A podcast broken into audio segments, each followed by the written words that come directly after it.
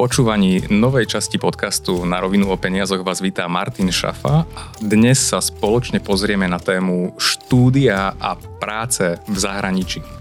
Nechceme ale týmto šikovné mozgy posielať preč natrvalo. O tom, aké skúsenosti a zručnosti môže človek nabrať, čo všetko je potrebné vybaviť, ale aj o tom, prečo sa následne vrátiť so skúsenostiami späť na Slovensko sa dnes porozprávame s Kamilom Glínským z agentúry Enjoy Agency, ktorá prácu a štúdium v zahraničí sprostredkúva. Kamil, vítaj. Ahoj Maťo, zdravím poslucháčov. A zároveň našich poslucháčov upozorňujem, že počúvajte dnešnú epizódu pozorne, pretože po vydaní tohto dielu bude na našom Instagrame prebiehať súťaž o vecné ceny, ktoré sem Kamil doniesol. A Kamil, teda e, začal by som rovno otázkou, aké, aké typy programov ponúkate? Poďme na to. Uh, zameranie našej agentúry uh, by, som, by som rád rozdielil podľa krajín, ktorým sa hlavne venujeme. A sú to Amerika, Kanada a Austrália. A ich kombinácia, um, alebo vysvetlím to ešte takto, pri tej um, Ide o špecifické zameranie na, na konkrétne programy, a, ktoré sú um, kultúrno-výmenné programy a, a sú na základe bilaterálnych dohôd medzi danými krajinami. Čo znamená kultúrno? Uh, ide o e, príležitosť alebo možnosť zažiť tú, tú krajinu osobne a, a spoznať tú danú kultúru. A, okay. Čiže napríklad v prípade, v prípade Ameriky, keď to môžem skonkretizovať, e, sa bavíme sa o work and travel programe, Ide o program pre, pre študentov denného, denných, denných vysokých škôl, denných študentov vysokých škôl, takto. A možno to, možno to viacerí posluchači poznajú, ide o, o, o letný program medzi ročníkmi, na, často sú to práce plavčíkov, prípadne v nejakých, v nejakých gift shopoch a podobné, podobné základné práce alebo v kempoch. A Takisto potom ďalšia, ďalšia krajina, alebo odlišil by som ešte z týchto troch spomínaných krajín Kanadu a Austráliu v prípade tých pracovných programov. Tam je to naviazané na, na programy Work and Holiday, alebo v prípade Kanady sa volá Working Holiday, ide o ročný pracovný program.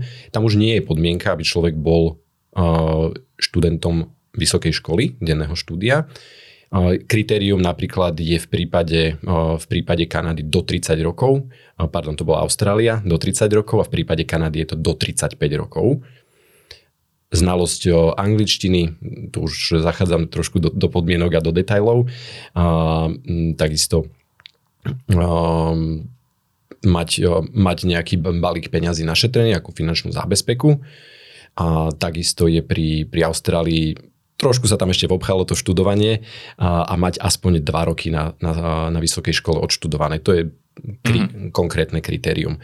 Čiže pri tom jednom type programov je to teda naviazané na to, že človek musí byť študentom uh, denného štúdia na vysokej škole. Presne tak. A pri tých pracovných je ten vek stanovený do 30, respektíve 35 rokov v závislosti od krajiny. Áno. A aký je minimálny vek? 18. 18? Okay. Tak, to sa bavíme. A môžeme potom ešte aj eh, v Kanade a Austrálii doplniť, eh, sú to potom aj tie študijné pobyty, ktoré sú spojené aj s pracovným povolením, s pracovným právom. Mm-hmm. A, a ako, si, ako si má náš poslucháč predstaviť takýto e, pracovný alebo pracovno-študijný program? Ako, aké sú, ako si to má predstaviť? Um, skúsme, to, skúsme to možno nejakým spôsobom skonkretizovať. Um, na chvíľočku možno zabrdnem aj k tomu, k tomu procesu, že samozrejme v úvode rozhodovanie, ktorá krajina je srdcu nejakom bližšia. Stretávam sa často aj klient, od klientov s otázkou, uh, či Kanada, či Austrália. Uh, možno je to niekedy fakt náročné porovnať a, a základné, či chceš, či chceš zažiť hory, či chceš zažiť mesto, a, alebo, alebo zase na druhej strane, na opačnej guli, je to, sú to povedzme tie pláže a úplne inou, iná príroda, iné um, zvieratá a, a zážitky z, to, z, tejto, uh, z tohto súdka. A, čiže pri tom uh, najskôr, najskôr to rozhodovanie, a potom sa človek dostáva do, do fáze, ktorý si vyberá napríklad to štúdium, čo, čo mu sedí nejako kariérne, nejako, čo ho láka niekde sa posunúť.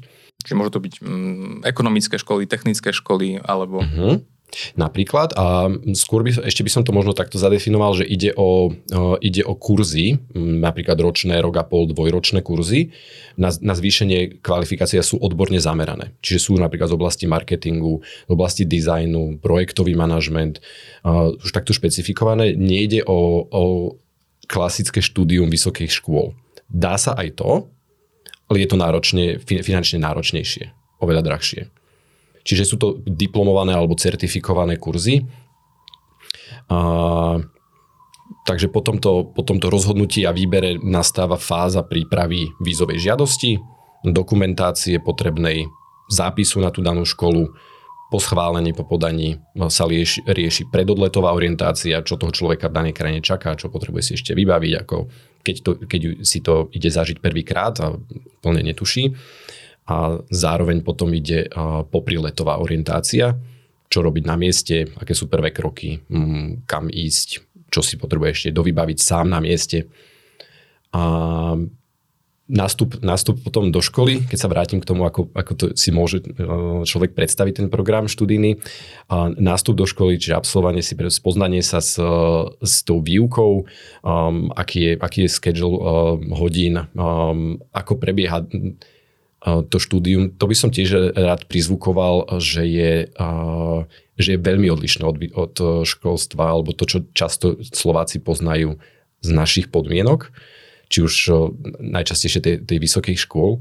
A, a, takže naladenie sa na ten systém, písania, písania nejakých povinných úloh, prác a, a samoštúdia, prepač, prepač, že ti do toho skočím, ale to som sa práve chcel spýtať, lebo mm, viem si predstaviť, že ten rozdiel medzi slovenským školstvom a školstvom v, v Kanade, v USA alebo v Austrálii je, je veľký, ale možno, že čo si tí daní absolventi, uh, aký najväčší rozdiel tam, tam videli, vnímali?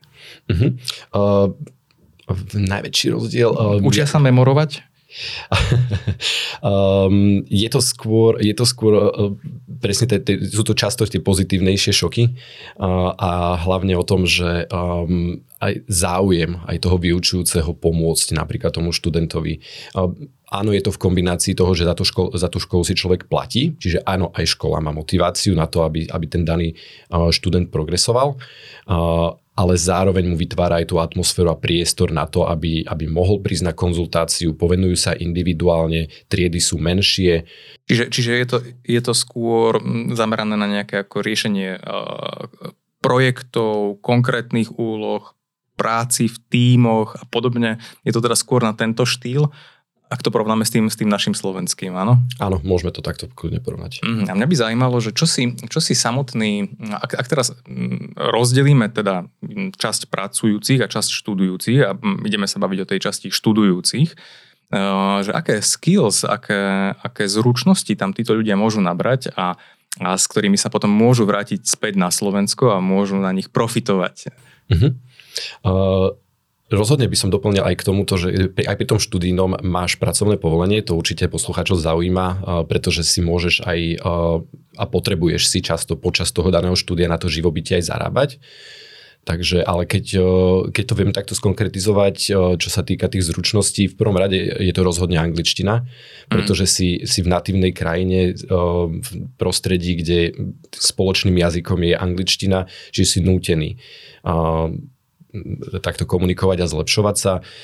Práca, práca v tímoch samostatne, potom takisto na, na, na konkrétnych úlohách, mm, pri, pri rôznych prezentáciách sú to komunikačné skills, medziľudské takisto, vzťahové mm, a potom už môžeme zajsť ďalej k tým, v prípade tých konkrétnych odborov, tak už sú to potom tie skôr tie tzv. hard skills. Keď je to napríklad projektový manažment, tak už ideš do, ideš do zručnosti, ako, ako daný projekt riešiť vo, najskôr vo všeobecnosti. Máš možnosť to skonkretizovať uh, nejakou prípadovou štúdiou, dať, to do, dať to do praxe. Či už, či už si vymyslíš niečo imaginárne, alebo ideš, alebo si už realizuješ svoj vlastný nejaký projekt, ktorý máš vymyslený alebo na ktorom chceš pracovať. Čiže Mm-hmm. A ty, ty máš sám osobnú skúsenosť s Austráliou. E, e, vieš našim poslucháčom povedať e, viac, čo ti to, čo ti dalo, aké to bolo, čo boli možno že najväčšie kultúrne alebo aj nekultúrne šoky. Viem, že máš aj viac informácií už o pavúkoch. A že to nie je až také strašné vlastne. Len si ich treba fotiť. Načetol si veľmi peknú tému a častú, častú reakciu klientov, keď sa bavíme o Austrálii a no, to je presne ten strach, že už tam nejdem, tam sú proste pavúky. A všetko hore nohami. Áno, jasné. Padá to. Zem je plocha. Až, až na tie pečené holuby, tie nepadajú. A to, určite, sa toho, určite sa toho neobávajte. Áno, existujú, nebudem klamať, jasné. Stretol som aj ja v byte na 11. poschodí, našiel sa tam pavúk, uh, vystrašil ma, chytil som ho, žijem ďalej, uh, chytal som ho za, za spolubývajúcu, ktorá sa ho bála viacej asi. Um, moje zážitky skôr, alebo tie kultúrne šoky, ktoré si, ktoré si naznačil, tak uh, spočívali hlavne v tom, že, že Austrálčania sú, uh, pôsobili na mňa úžasne. Nevedel som si totiž predstaviť. Mal som, mal som informáciu vopred, že sú milí, že sú priateľskí, že sú ľudskí.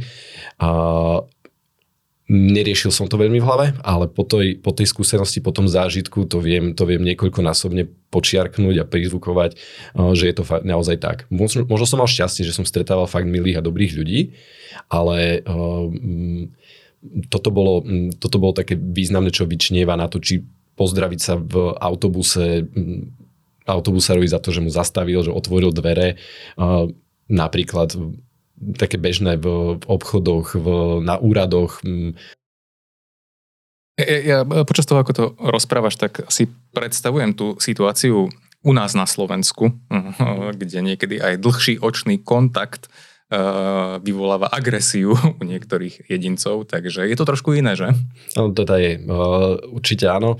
A, a zároveň um, možno to, možno to vychádza aj z tej histórie, pretože Austrália je, bola, ako vznikala, tak, e, tak má takú e, medzinárodnú kultúrnu uh, históriu a tie generácie tých ľudí sú často cudzinci a pristahovalci, tak uh, možno si, možno si niekde v podvedomí držia aj to, že oni raz kedysi boli tými, uh, tými tam novými a um, a, a ostáva, to, ostáva to podľa všetkého z nich. Ale zároveň to je, je to aj ten lifestyle, ten uh, laidbackový, uh, surfársky, to nazvem takto, nejaké pláže a slnečné dni na mnohých miestach, takže... Hm, čiže uh, je, je veľmi pravdepodobné, že takáto skúsenosť práce alebo štúdie kdekoľvek v zahraničí človeku dá, dá, dá nejaký, okrem toho, že spoznám nových medzinárodných priateľov a nové medzinárodné kontakty, tak mňa by zaujímalo, čo si si všimol na nás, na Slovákoch, zrazu keď žiješ v inej spoločnosti, lebo zrazu niektoré veci sa ukážu, že? Aký sme. Wow. A, a opatrne. to, mi hneď, to mi hneď napadlo, že by som sa radšej, radšej nejak tejto téme možno vyhol. Uh, možno, to, možno to uchopím trošku ináč, ale zase, aby sme si, aby sme si, ne, aby si ľudia nepredstavovali, že akí sú úžasní a, a naškrobení krásni tí Austrálčania. Takisto, keď som, keď som pracoval v kancelárii a bol tam menší kolektív piatich ľudí, takisto tam fungovali nejaké poviem, ohováračky alebo, alebo rozprávanie, keď sa jeden postavia odišiel. Čiže neberme to ako ideálny svet, ale, mm, ale cítiť ako keby takú tú mm, viac, viac tú ľudskosť by som nazval. A, a, a takéto mm, pochopenie možno medzi sebou a a takisto často aj spôsob hľadania riešení a, a, a vychádzania, zaujímania sa jeden od druhého. Mm. A aby som sa teda nepýtal len tak negatívne, tak zase možno, že čo si si uvedomilo, že v čom sme my na Slovensku zase lepší. Uh-huh. Čo mi, Lebo myslím si, že nie je toho málo a, a, a niekedy si to možno, že sami neuvedomujeme, že čo vlastne je v tej našej natúre zase, že extrémne pozitívne. Je to veľmi dobrá otázka a pekne si to, pekne si to otočil, pretože často nás chvália za to, alebo respektíve čím som sa aj ja stretával, za tú schopnosť zbaliť sa a odísť. Oni tam ľudovo nazývajú takto backpacker, človek, ktorý mm, zbalí si 20-kilový kufor, sadne do lietadla a odíde na opačnú stranu Zemegule. A a prakticky začína úplne v novom prostredí no, nejaké to fungovanie, či už je to rok, 2, 3, 5, niekto, niekomu, niekomu sa to zapáči, ostane na dlhšie. Mm, každý už podľa svojej, svojej cesty, akú, aká ho čaká alebo akú má predstavu. Mm-hmm. OK, poďme sa, poďme sa baviť o peniazoch. Čo také programy výjdu finančne, respektíve aká je nejaká návratnosť tej investície pre daného človeka, aké sú nejaké priemerné zárobky. Poďme sa baviť o peniazoch. Mm-hmm, dobre. Um, môžeme... Rád by som to nejak tak skonkretizoval viacej, ak, ak ľudne um, rád by som podal posluchačom aj, aj priblížil, aby mali nejakú tú predstavu, že čo ich môže čakať a neminúť, ale zároveň by som dodal, aby, aby to brali trošku s rezervou, pretože e, ťažšie sa to generalizuje, keďže tých programov úrovne napríklad toho štúdia sú rôzne. V prípade Austrálie sa môžeme o ročnom diplomovanom odbornom kurze baviť na úrovni 4 až 6 tisíc eur v prípade školného. K tomu si potrebuje človek pripočítať cenu za letenku, za povinné poistenie na celú dĺžku pobytu, ubytovanie, ak má záujem mm, a dostane, dostane sa vízový poplatok, samozrejme by som nezabudol, dostane sa na nejakú sumu. Uh-huh. je, to, je to plus minus, je to podobné aj v, tej, aj v Kanade teraz som spomínal prevažne Austráliu, ale sú napríklad štúdium, keď už by chcel človek ísť študovať MBA alebo ísť na uh, vysokú školu, bakalára, tam sa bavíme v radovo desiatkách tisícoch. Uh, takže um, je to oveľa väčšia investícia, ale zároveň, treba určite povedať aj to B, a v prípade, v prípade štúdia postgraduate dostane človek navyše bonus od vlády ďalšie roky pracovného povolenia mm-hmm. S tým, že už má za sebou absolvovanú renomovanú školu, oveľa lepšie platený job si dokáže nájsť a v prípade napríklad toho bakalára, teraz to dokonca ešte navyšovali, bol, ak sa nemýlim, dvojročný postgraduate work permit. teraz by mal byť troj alebo štvor. Je to odstupňované. Ak to niekoho bude konkrétnejšie zaujímavé, viem to vyšpecifikovať. Mm-hmm. A o to, o to skôr uh, tie investované peniaze uh, na ten úvod, uh, na ten rozbeh sa vedia vrátiť. V prípade tých diplomovaných alebo tých kratších kurzov, čo sú oveľa bežnejšie, alebo čo si absolventi, čo si štú, záujemcovia klienti vyberajú, môžeme sa, môžeme sa baviť o nejakom pol, tri štvrte ročnom, možno ročnom.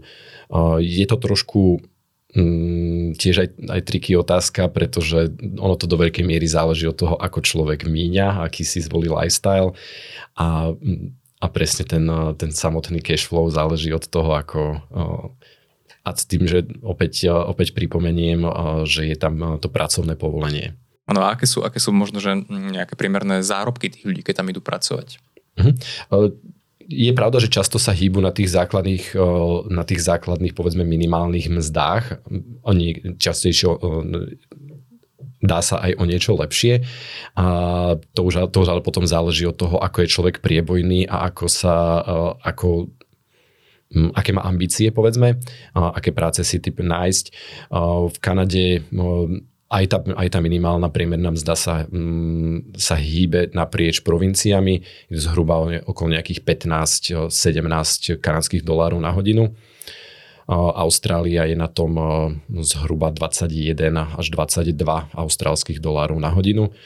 A čiže môžu, môže človek rátať približne s takýmto zárobkom plus nejaký, plus nejaký dolár kľudne navyše, záleží asi od, aj od toho konkrétneho jobu. Mm-hmm. Um, verím, že mnohí vaši zákazníci uh, odchádzajú do tých krajín s nejakými očakávaniami. Následne sa vrátia uh, s nejakou realitou. Je, je tam medzi tým nejaký veľký rozdiel, alebo keď sa s nimi rozprávate, v čom, v čom bol ten najväčší rozdiel medzi ich očakávaniami a, realitou? Mm-hmm. Do, kľudne sa takéto skúsenosti môžu, môžu líšiť a, a, a vedia, vedia byť na škále od toho, že si človek povie, že, mm, že mu to akože extra nič nedalo, aj keď osobne o tom trošku pochybujem. A, až po, až, po, až po to, že si to nevedia vynachváliť. Často, často sa ale stretávame práve s tými, s tými prípadmi, ktorí, ktorí to fakt považujú za, ten, za prínos. A Skôr by som povedal, je, je, je nejaké percento a možno aj menšie percento tých ľudí, ktorí idú s nejakou priam, priamou predstavou alebo s nejakou takou lepšou, že čo ich čaká. Čas, dosť často sa stáva, mm, že nevedia, mm, ako to bude, ako to bude vyzerať, prebiehať. To je v podstate aj naša úloha im to nejakým spôsobom priblížiť a, a uľahčiť, aby, aby ten samotný priebeh bol potom čo, čo najlepší.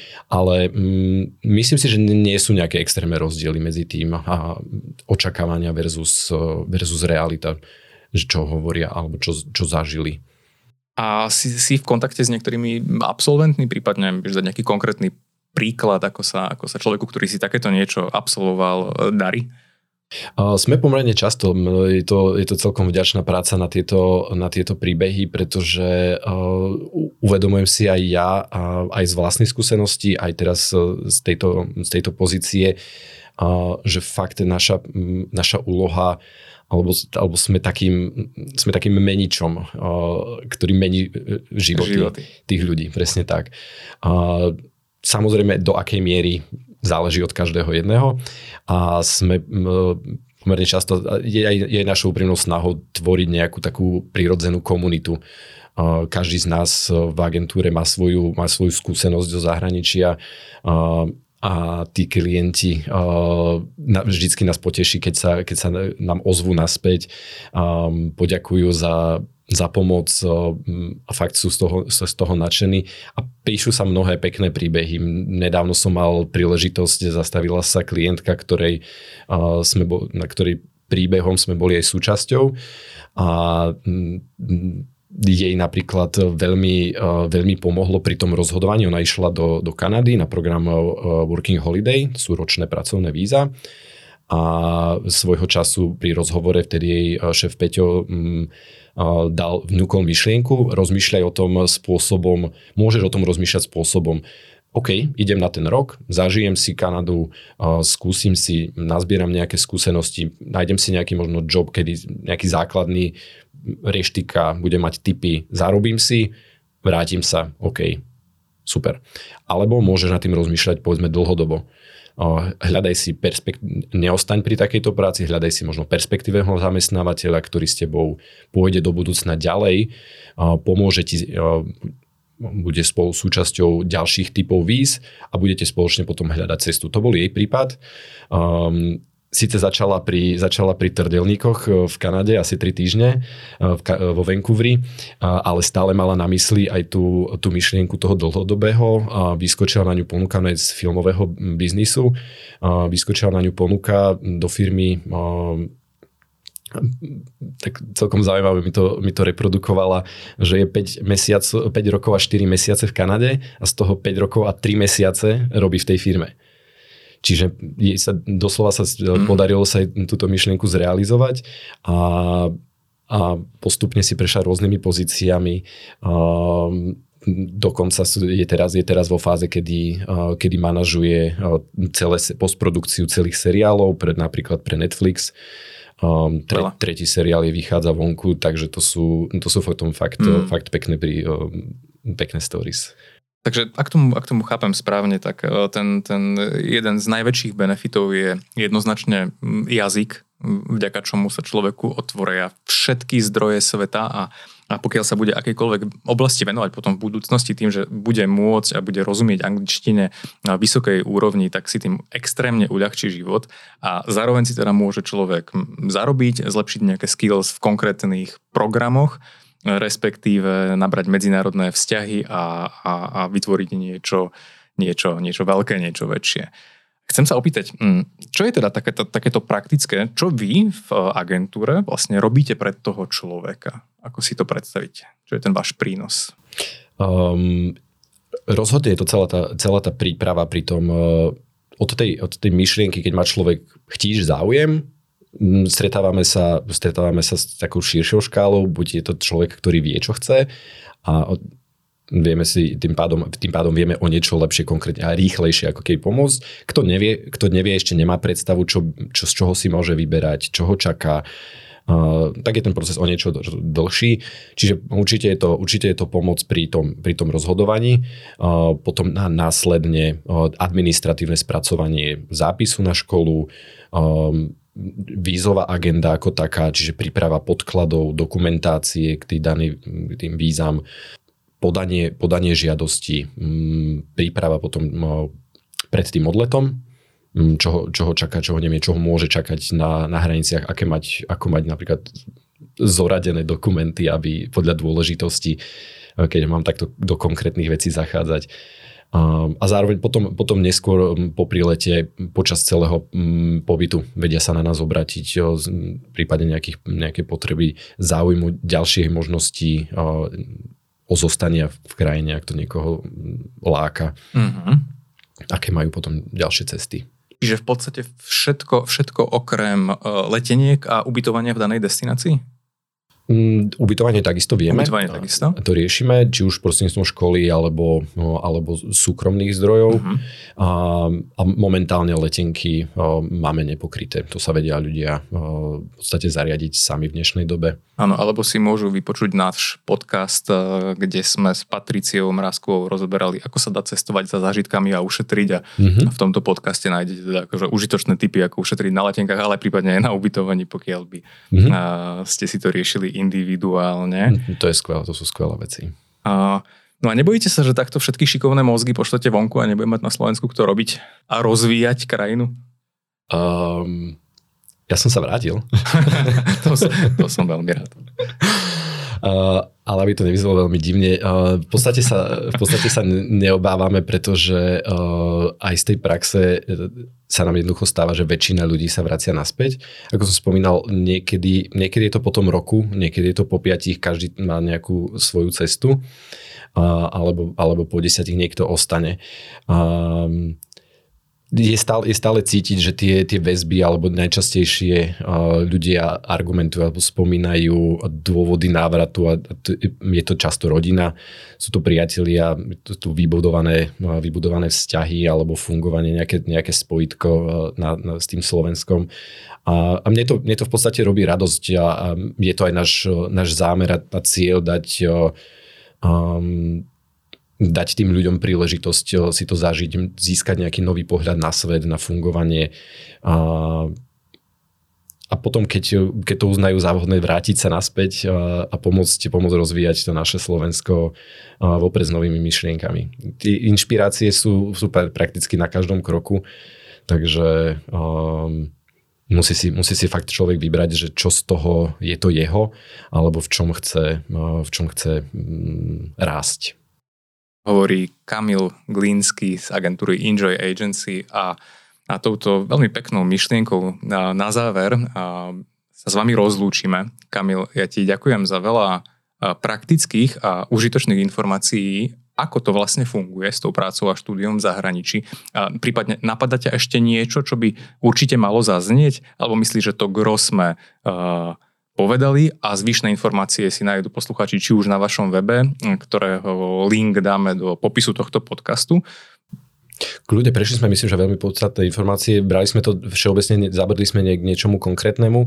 Rád by som vyzval potom poslucháčov, aby, aby sledovali náš obsah. Tiež sa snažíme tvoriť už potom také um, špecifickejšie, konkrétnejšie, či už aktualizácie z daných krajín, čo sa tých programov a týka, alebo sú to potom nejaké rôzne návody, ako postupovať, mm, ako, ako rozmýšľať.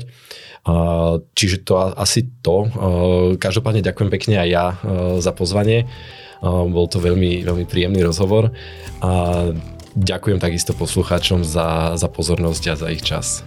Sledujte teda aj web enjoy.sk, váš Instagram, teším sa, Kamil, na tvoj ďalší live stream na, na Instagrame, budem, budem tam.